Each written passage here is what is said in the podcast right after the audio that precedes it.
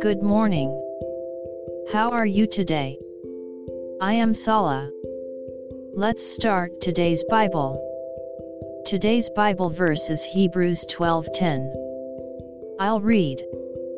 For they indeed for a few days chastened us as seemed best to them, but he for our profit, that we may be partakers of his holiness. Amen. When we are born, we have parents of our flesh.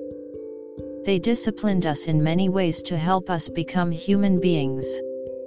When we are newborn, we cannot do anything, so we need to be educated to live as human beings. However, somewhere in our lives we need to have a spiritual birth. The purpose of life is for us to know God the Creator and to know Jesus whom He sent.